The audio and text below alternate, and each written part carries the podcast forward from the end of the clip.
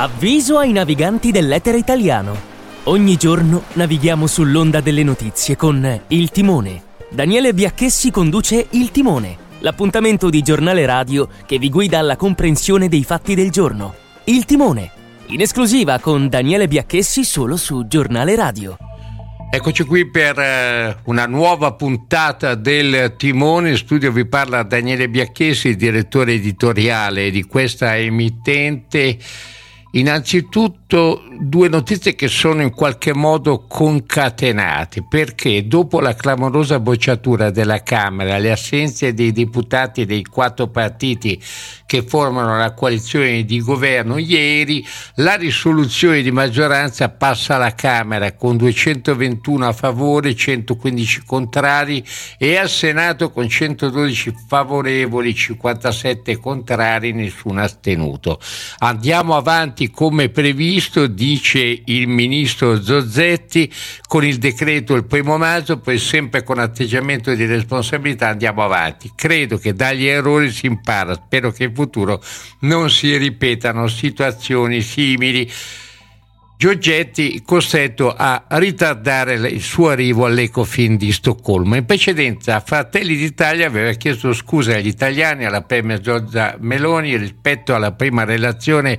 Il percorso di aggiustamento, le grandezze non sono in alcun modo variate, ha spiegato oggi il sottosegretario all'economia Federico Freni al termine della discussione generale. Ha detto ancora che la Commissione europea sarà informata del dibattito parlamentare parlamentare con l'invio del DEF e di tutti gli atti collegati rispetto alla prima versione la nuova relazione specifica che una parte degli aiuti sarà destinata al sostegno delle famiglie con i figli aggiunto Federico Freni. Il PD ha abbandonato l'aula in segno di protesta e lo ha fatto anche in commissione giustizia. Oggi siamo stati costretti a rientrare, ha annunciato Ellie Schlein in aula per fare tornare i deputati di maggioranza dopo il gesto di sciatteria che ha visto la maggioranza andare sotto un, su un documento molto importante per famiglie e imprese, ha detto la segretaria del PD Alice Schlein. Momenti di tensione per il verde Angelo Bonelli che ha avuto un malore dopo il suo intervento ed è stato trasportato all'ospedale Gemelli per gli accertamenti. Dicevo che che un'altra vicenda che eh, a mio avviso eh, è eh, altrettanto eh, importante perché dopo la bocciatura della Camera della risoluzione eh, della maggioranza sul TEF di giovedì e la successiva approvazione di oggi, il governo prepara il decreto sul lavoro del primo di maggio, preceduto dal vertice con i sindacati che si terrà nella giornata di domenica.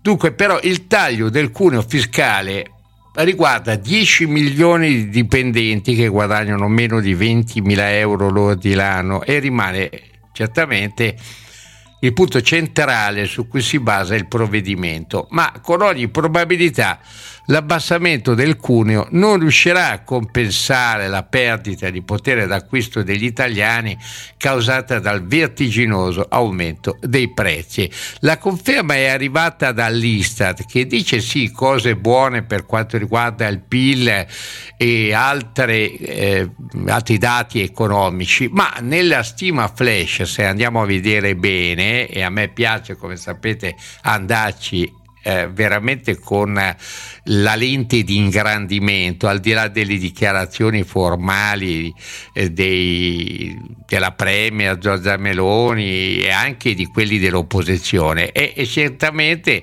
che sui contratti collettivi e le retribuzioni contrattuali tra gennaio e marzo l'Istat spiega come nella media del primo trimestre, nonostante il progressivo rallentamento della crescita dei prezzi, la differenza tra la dinamica inflattiva e quella delle retribuzioni contrattuali rimane comunque superiore ai 7 punti percentuali. Questo che cosa vuol dire? Che la retribuzione oraria media nel periodo tra gennaio e marzo 2023 è cresciuta eh, del 2-2% rispetto allo stesso periodo del 2022, questo va bene, ma in questo quadro, come ha calcolato Banca Italia, l'ulteriore riduzione del cuneo per un valore complessivo di 3,4 miliardi lascerà nelle tasche dei lavoratori con i redditi bassi 16 euro netti in più al mese. Avete capito bene? 16 euro.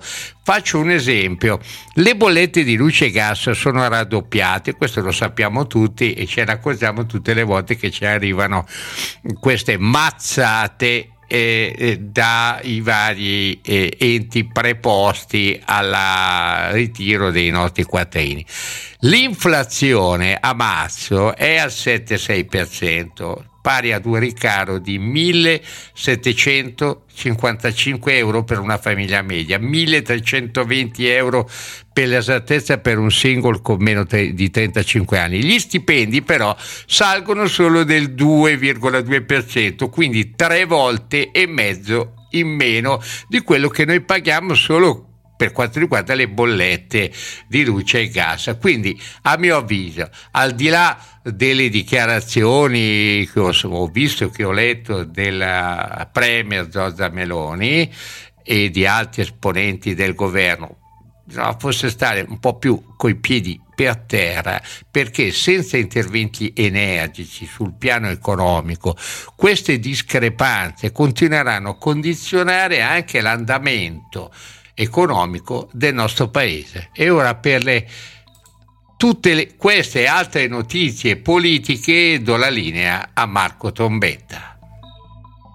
Buon pomeriggio direttore, questa è la giornata politica di oggi. Tiene banco, come detto in apertura, il passo falso in Parlamento della maggioranza sul DEF, eccesso di sicurezza il commento di Giorgia Meloni. Le troppe assenze nei banchi di Fratelli d'Italia, Lega e Forza Italia hanno fatto saltare ieri alla Camera lo scostamento di bilancio collegato al documento di economia e finanza. Il governo rimedia con un nuovo testo modificato d'urgenza che è tornato nella mattinata di oggi in aula a Montecitorio, intorno alle 11.30 c'è stato il via libera della Camera con bagarre tra i deputati di Fratelli d'Italia e quelli del PD, in queste ore la risoluzione di maggioranza sullo scostamento di bilancio ha ricevuto l'ok anche del Senato. Dovrebbe così essere salvo il taglio del cuneo fiscale da 3 miliardi di euro per i lavoratori a medio e basso reddito che il Consiglio dei Ministri porterà sul tavolo di Palazzo Chigi nella giornata simbolo del eh, primo maggio, assieme ad altri provvedimenti in materia di contratti di lavoro a tempo determinato e agli strumenti di sostegno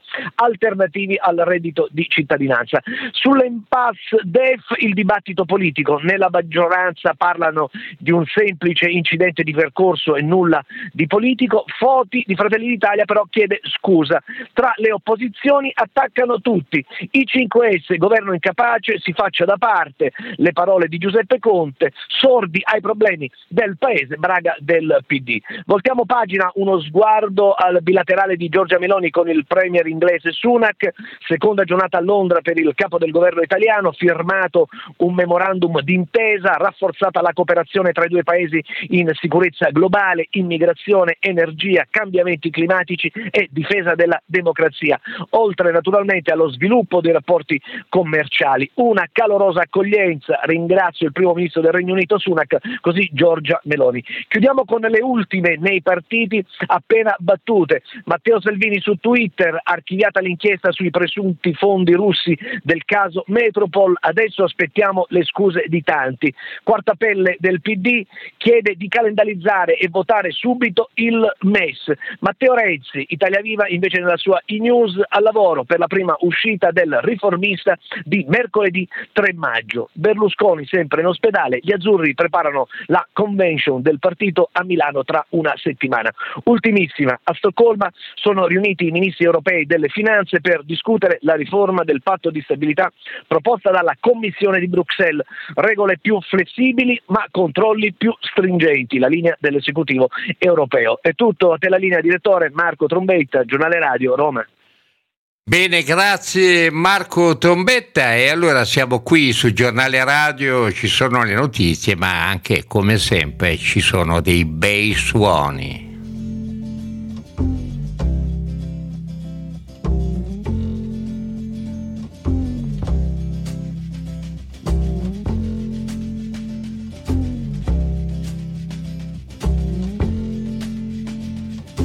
Holly came from Miami, FLA. Hitchhiked away across USA. Plucked her eyebrows on the way, shaved her legs, and then he was a she. She says, Hey, babe, take a walk on the wild side. Said, Hey, honey, take a walk on the wild side.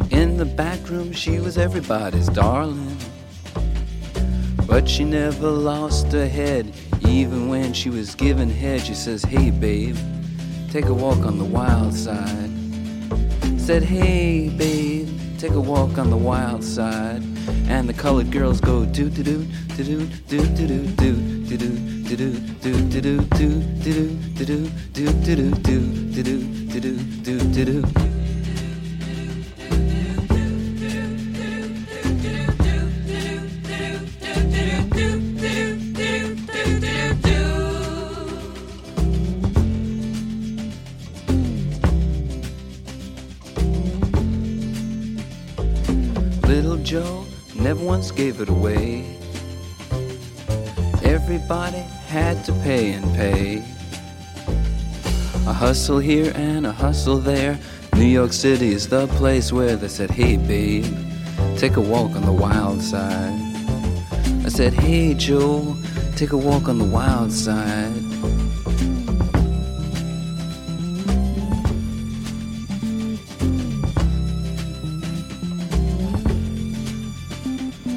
Sugar Plum Fairy came and hit the streets, looking for soul food and a place to eat.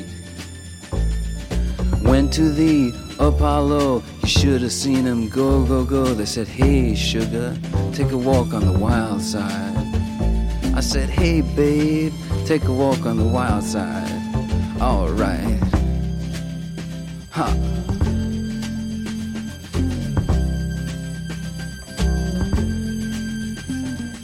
Jackie is just speeding away. Thought she was James Dean for a day. Then I guess she had to crash. Valium would have helped that patch. I said, Hey, babe, take a walk on the wild side. I said, Hey, honey, take a walk on the wild side. And the colored girls say, Do, do, do, do, do, do, do, do, do, do, do, do, do, do, do, do, do.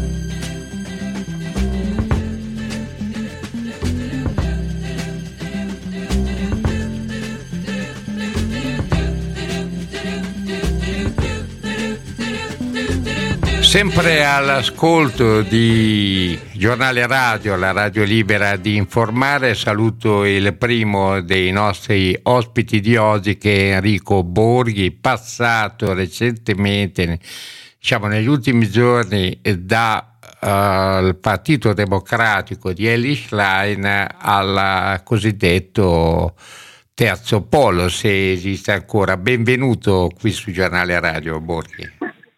Grazie, buonasera a tutti i radioascoltatori, grazie dell'invito.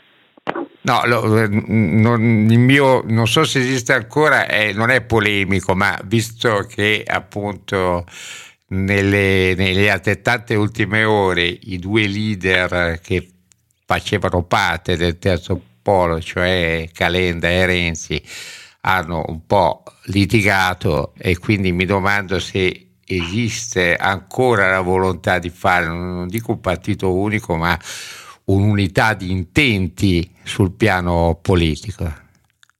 Ma la sua domanda è assolutamente pertinente, tutt'altro che provocatoria. E alla sua domanda io rispondo con una constatazione che è alla base anche delle scelte che ho compiuto nei giorni scorsi.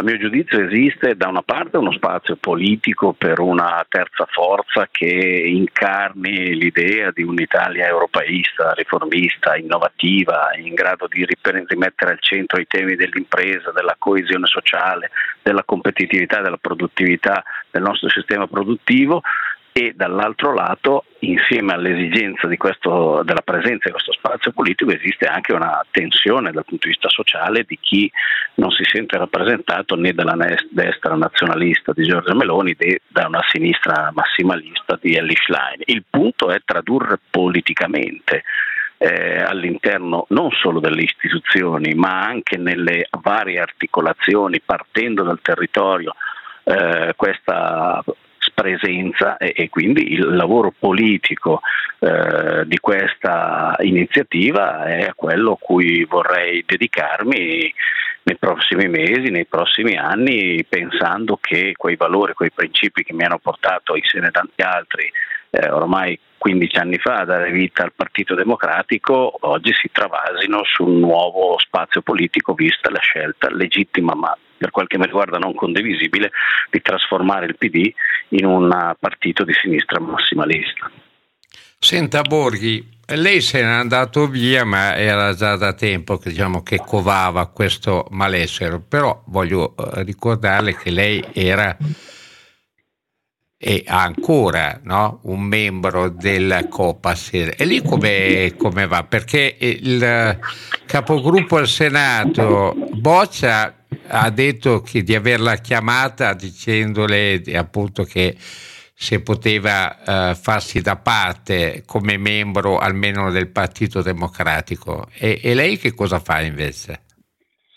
Ma guardi, intanto devo dire che mi ha piuttosto sorpreso il fatto che i vertici di quello che era il mio partito si siano fatti vivi per temi di assetti e non quando ho manifestato sul piano sia della dialettica esterna con diverse eh, interviste, diverse prese di posizione, sia nella riunione di gruppo una serie di questioni che non credo siano del tutto banali, dal tema del rapporto con il mondo del cattolicesimo democratico al tema delle questioni eticamente sensibili ed in particolare al tema del cosiddetto utero in affitto, alla questione a mio giudizio abbastanza incomprensibile per la quale in un momento così eh, importante della storia europea con una guerra purtroppo non troppo distante da noi, il Partito Democratico abbia deciso di non avere nessun responsabile in segreteria che si dedica ai temi della sicurezza e della difesa e anche con una serie di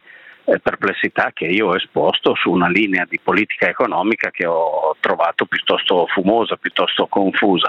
Eh, di fronte a questo no, non c'è stato alcun Uh, riscontro, uh, ho detto al suo collega che c'è stato The Sound of the Silence, se dovessi ribattezzare questi giorni per me con una bella e, e, e datata canzone di Simon e Garfunkel eh, e quindi io non posso che prendere atto. Eh, per quel che riguarda invece il tema degli assetti eh, la situazione è molto semplice, esiste una legge e quella legge deve essere applicata fino in fondo e le prerogative che la Costituzione stabilisce ad un parlamentare che non ha un vincolo di mandato ma risponde agli interessi supremi della nazione della Repubblica senza vincolo di mandato è in linea in conformità con le previsioni di questa legge o i principi fondamentali della democrazia liberale. Senta, per tradurlo, per, per tradurlo non in politichese, lei resta nel Copasir?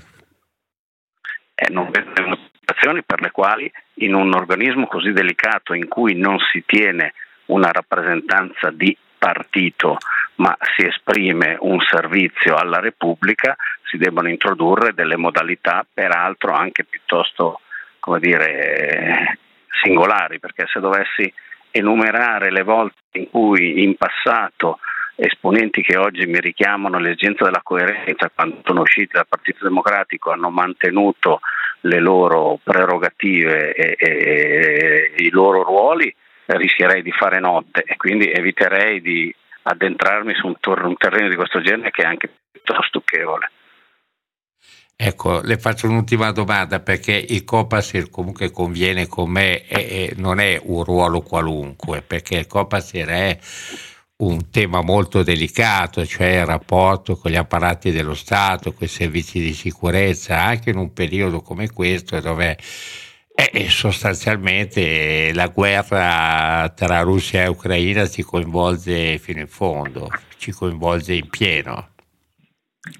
sono assolutamente d'accordo con lei ed è il motivo per il quale io mi atterrò scrupolosamente alle prerogative stabilite dalla legge che dispongono che i membri del COPASIR sono nominati dai presidenti delle Camere e ad essi rispondono.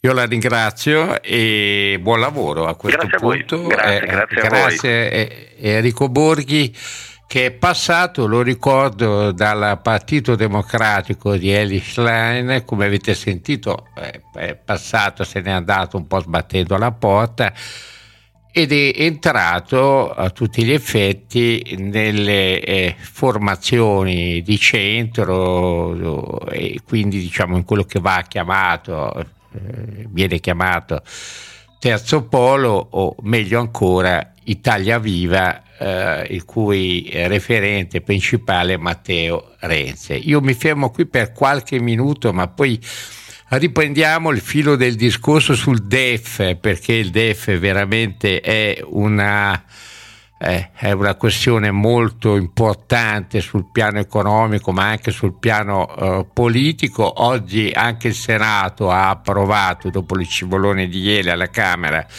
tale proteste dell'opposizione, il via libera allo scostamento eh, di bilancio, stiamo parlando di 3,4 miliardi e ci faremo raccontare queste due giornate proprio da chi è stato protagonista anche di molte scelte politiche all'interno di queste giornate convulse alla Camera e al Senato. Il timone torna tra poco, solo su Giornale Radio. Il timone, una esclusiva di Giornale Radio con Daniele Biacchessi. E allora riprendiamo il filo del discorso di queste due giornate molto complicate sul piano parlamentare. Io saluto il prossimo ospite che è Matteo Ricchetti, benvenuto qui su Giornale Radio. Grazie, buon pomeriggio, grazie dell'invito. Matteo Ricchetti di Azione, lei eh, ci può raccontare effettiv- al di là diciamo, della sua posizione, della sua posizione politica, ma cos'è avvenuto veramente? Come mai per la prima volta nella storia della Repubblica Italiana un governo non riesce ad approvare una relazione sullo scostamento di bilancio? Cos'è accaduto?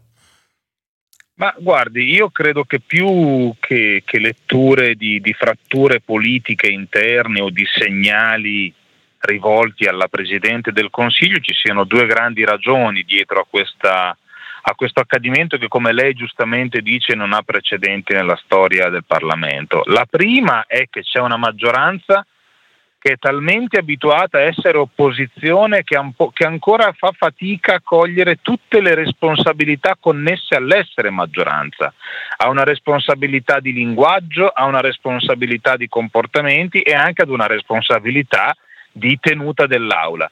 La seconda è una sottovalutazione clamorosa, o meglio, forse una sopravvalutazione di sé clamorosa, cioè molto spesso questa maggioranza, anche nell'interlocuzione con l'opposizione, ha un tono che dice questo è un governo politico, questo è un governo eletto dal popolo, abbiamo i numeri e quindi facciamo. Ecco, e la dimostrazione è che i numeri intanto vanno atterrati ogni volta che viene richiesto dalle prassi parlamentari e i numeri non bastano perché serve organizzazione dei lavori. Qui c'è anche una grande sottovalutazione rispetto a membri di governo, persone in missione, cioè, ma noi che siamo abituati ad una prassi parlamentare prima di autorizzare deputati a, a, non essere presenti, soprattutto perché il DEF è annunciato da, da settimane e settimane nel calendario dei lavori, devi mettere in sicurezza il fatto che tu lo possa approvare con la maggioranza richiesta. Quindi io credo davvero che questo possa anche essere un utile campanello di allarme per tutta la maggioranza su come si esercita questa funzione. Senta, io ricordo molto bene, ho fatto per lunghi anni il cronista parlamentare, quelle figure che, come si dice in gergo, i soliti coordinatori dei peones, no? quelli che diciamo, andavano nei momenti importanti, nei momenti delle votazioni, nei momenti in cui magari un governo poteva non farcela.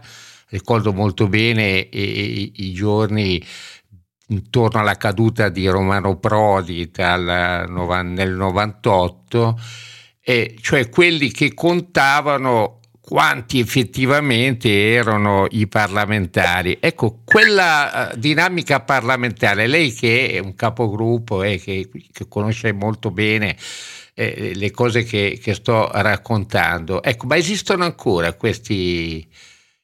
E, e, poi soprattutto sanno fare i conti perché questo è un altro punto no, che...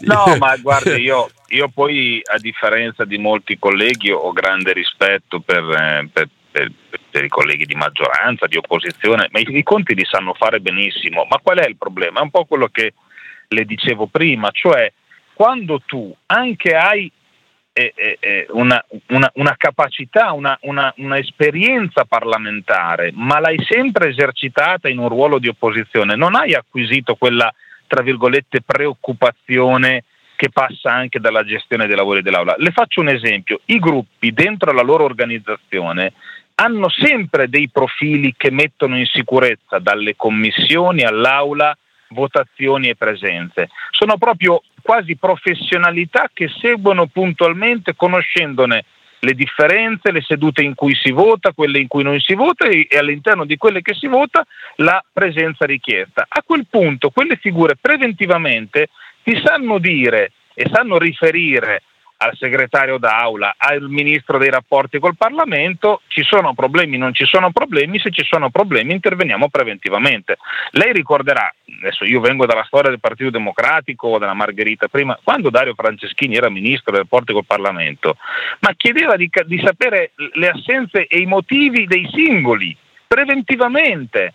Ecco, io credo che qui si sia proprio scontato il fatto che, tant'è vero che quando il ministro Giorgetti pronuncia le parole ma questi non si rendono conto è quasi voler dire non hanno ancora capito dove si trovano e lo dico non con mancanza di rispetto ma come giustamente lei diceva, l'esperienza parlamentare, la capacità parlamentare passa anche da questo, perché quando noi abbiamo capito che non avevano messo in sicurezza eh, eh, i numeri, è evidente che anche il ruolo delle opposizioni, che tra l'altro le, di, le, dico la verità, sullo scostamento di bilancio, che è il passaggio necessario per assumere alcuni provvedimenti, noi nel merito avremmo anche aiutato, ma avremmo aiutato una maggioranza che aveva messo in sicurezza il voto come era successo nel passaggio precedente al Senato. Nel momento in cui alla Camera non sono loro ad assicurare il passaggio, ruolo dell'opposizione è quello di mettere in difficoltà una maggioranza che non è stata capace di organizzarsi.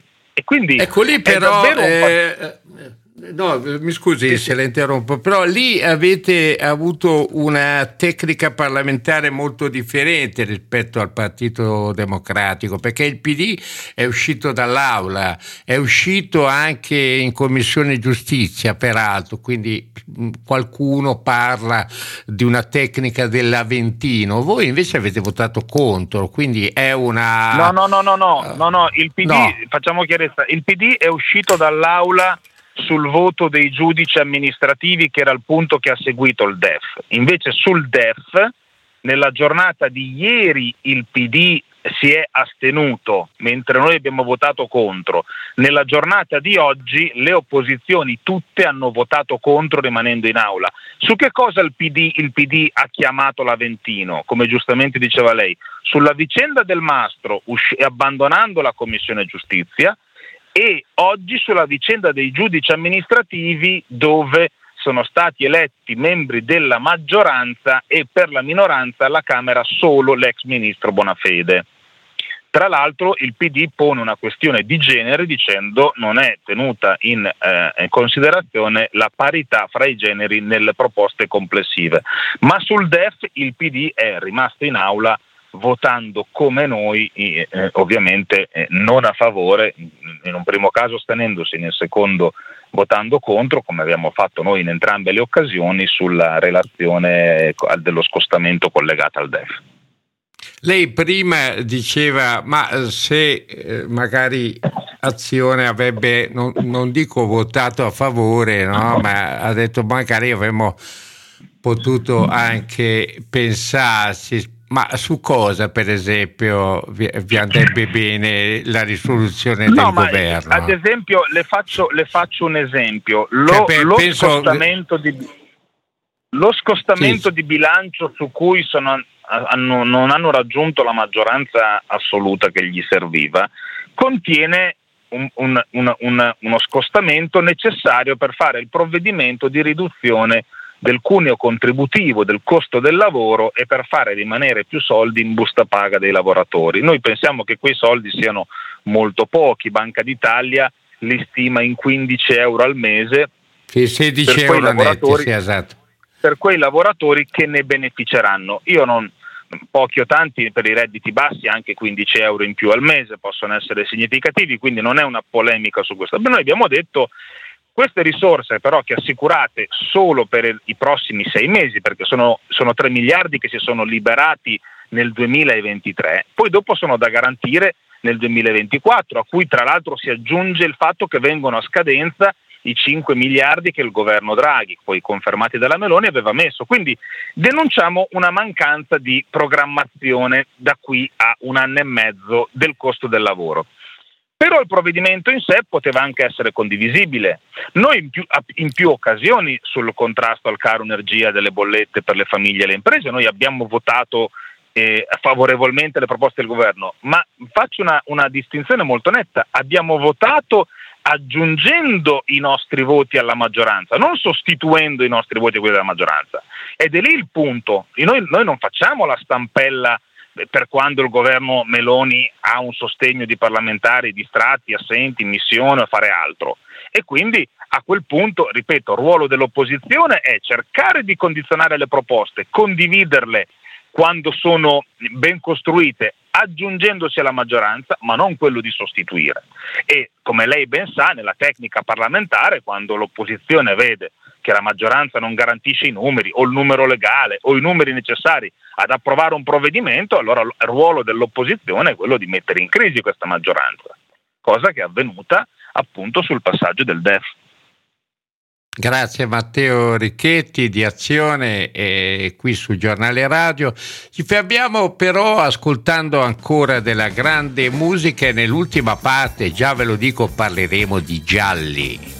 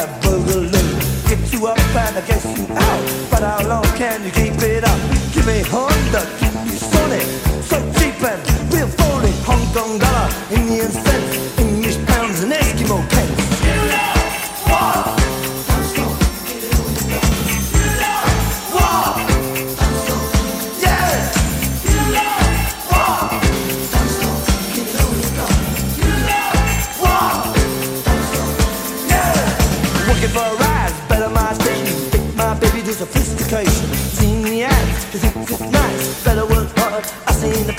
Never mind it's time for the bus. We got to work, and you're one of us. Clocks go slow in a place of work. Minutes drag and the hours. Yeah, bye bye.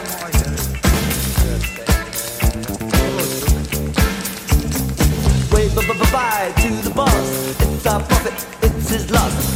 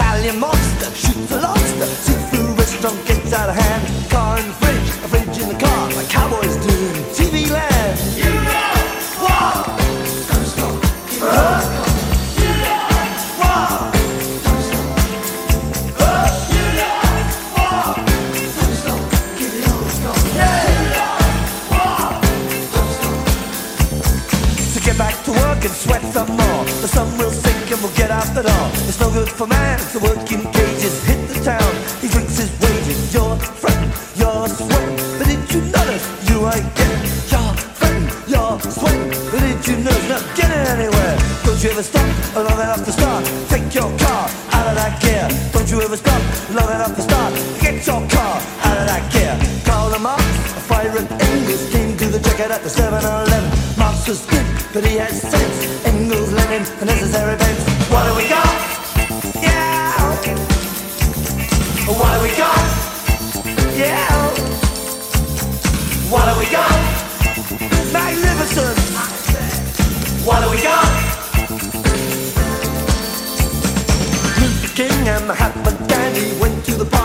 On the game, but they was murdered by the other team.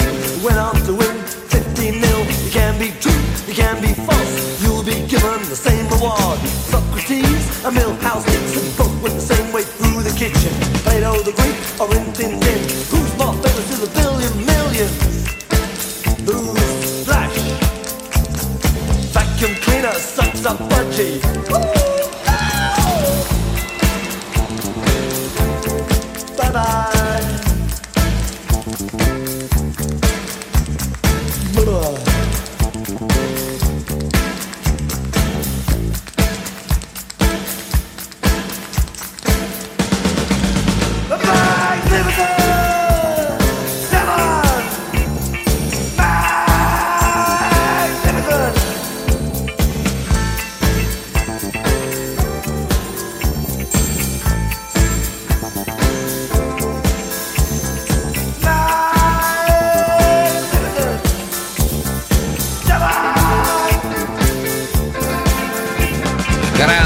Voce di Joe Stramer eh, dei Clash in questa ultima parte del timone dedicata come sapete ai libri è uscito l'altro ieri mi sembra di vedere 26 aprile 2023 sì, un bel libro che consiglio per edizioni EO Carlo Piano, il Tot, 17 gradini verso l'inferno. Benvenuto Carlo Piano. Buonasera a voi, buonasera. Qui stiamo E- parlando di una storia terribile d'Italia che mm, non so quanti si ricorderanno della vicenda di eh, Donato Bilancia. Donato, Dona- Donato Bilancia. Bilancia. Donato Bilancia ha detto Walter. Il 6 maggio del 1998, quindi esattamente 25 anni fa, veniva arrestato Donato Bilancia, che si faceva chiamare Walter. E con lui, con lui finiva, finiva un incubo che aveva terrorizzato e insanguinato la Liguria e il, il Basso Piemonte. Ecco, questo- nel giro di sei mesi lui aveva ucciso 17 persone. Quindi quanti ne uccise Jeffrey Dahmer, il cannibale di Milwaukee, però nel giro di anni. Ecco. E oltretutto eh, diciamo che è un killer molto strano perché lui, lui uccideva, cambiava sempre modus operandi, bersaglio e, e anche, anche lo stesso movente. Ha, ha ucciso prostitute, ha ucciso biscazzieri, ha ucciso cambiavalute, ha ucciso refici e poi soprattutto è il nome con cui è, passato, è, stato, è passata la storia del crimine tri- tristemente, donne che viaggiavano sul treno, che lui incontrava, incontrava per caso e le uccideva. Ecco, io, io quando al- ai tempi ero inviato di un quotidiano nazionale, si può anche dire era il giornale, e avevo seguito tutta la vicenda, no? E quindi quando, quando ho visto che è morto, lui è morto di Covid eh, pochi giorni prima di Natale del 2020, mi è tornato ecco, su un rigurgito. Ecco, di- e ho sentito il bisogno di raccontare questa storia in un libro che, che sia un racconto, però è basato sulle carte processuali. Stiamo parlando di 90.000 pagine, 65 faldoni, ci sono le perizie psichiatriche, ci sono gli esami autoptici, insomma c'è di tutto. E cosa ne esce? Ne esce, ne esce la storia, in forma narrativa, la storia di un uomo nello stesso tempo fragile, feroce e contraddittorio, ecco, di un personaggio che sembra uscito da una tragedia di, di Sofocle, no? E, e se posso andare avanti, io, io, niente, io cerco, cerco nel corso delle pagine di sciogliere un enigma. Che cosa ha trasformato quello che era ladro, perché lui è sempre stato un ladro, però che non aveva mai fatto male fisico a nessuno, in un killer che uccide 17 persone. Che cosa si è scatenato nella mente di questa persona? Ecco, e la risposta sta, sta appunto nel titolo, sta nel torto, sta nell'umiliazione che ha provocato il deragliamento della, della sua mente. Ecco, eh, io, io, io lei, si domanda, di... lei, lei, si domanda chi era donato uh, Bilancia e mm, il suo non è proprio un, un libro, eh, diciamo così, non è un po' più un saggio, anzi direi è più un romanzo, infatti esce per EO, ma eh, alla fine lei dice che il suo, quello di Bilancia, resta ancora un caso senza una spiegazione. Perché? Eh beh, senza una spiegazione perché perché è un enigma, cioè io cerco di, cioè, allora io una spiegazione la do a chi, a chi legge il libro, però resta un enigma perché? Perché la domanda che vi facevo prima, cosa può scatenare? Normalmente un serial killer cioè, inizia a uccidere da giovane, è, lui ha iniziato a 46 anni di colpo, senza aver mai fatto male a nessuno. Ecco, è, è, è stato il, killer più, il serial killer più prolifico e anche non solo più prolifico, anche quello che nel, nel giro di minor tempo ecco, ha, ha, ucciso in Italia. E poi l'enigma resta, resta, anche perché ci si rende conto, indagando su questa persona, ma indagando forse sul male in generale, che la distanza che separa le persone cosiddette normali ecco, da un carnefice alla fine è molto minore di quanto non si creda. Ecco, penso basta un neurone che impazzisce, mh, mm, basta poco. Ecco, il male è molto più vicino a noi di quanto noi non ci illudiamo che sia. Insomma, dal furto all'omicidio commovente, l'assassinio per vendetta e l'omicidio seriale alla rinfusa, poi la profanazione del cadavere di una ragazza che eh, Bilancia peraltro non conosceva neanche, non, non, ne conosceva nemmeno il nome, ecco, diciamo così. Quindi una, un atteggiamento di serial killer che però eh, diciamo molto fluttuante nel corso del tempo, mi sembra di capire. Esatto, cioè, esatto.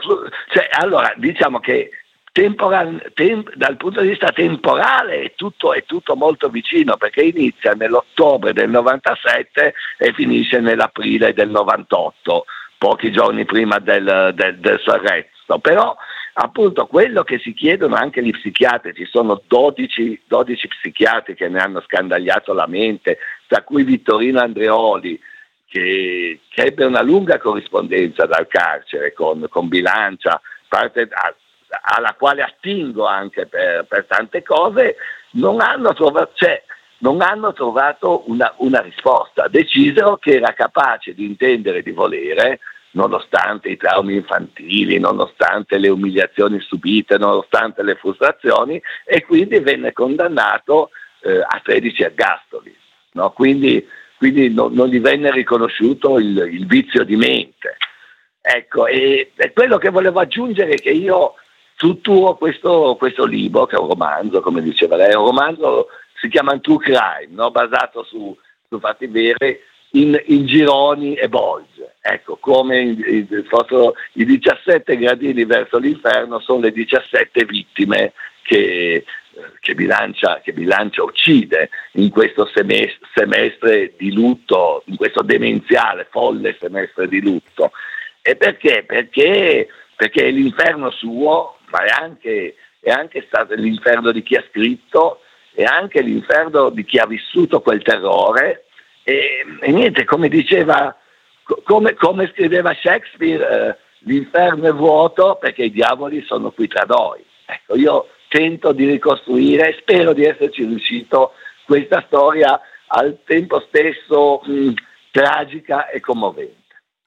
Grazie Carlo Piano, il torto 17 gradini verso l'inferno, edizioni EO, quindi un bel marchio di fabbrica per chi eh, ama il giallo e il giallo ed entrare dentro anche in un grande giallo nel giallo, per esempio in questo caso sulla vicenda ancora non esplorata fino in fondo di Dorato Bilancia e chiudiamo qui questa edizione del Timone ricordandovi che c'è stato il doppio sì da parte delle Camere, Camera e Senato dopo lo scivolone di ieri della maggioranza il Parlamento ha approvato di fatto il DEF al Senato i voti oggi favorevoli sono stati 112 57 contrari, nessuno astenuto alla Camera il provvedimento è passato con 221 a favore e 115 contrari, ma nell'aula di Montecitorio è scoppiato una gazzara dopo che il capogruppo di Fratelli d'Italia Foti ha attaccato l'opposizione per lo scivolone di ieri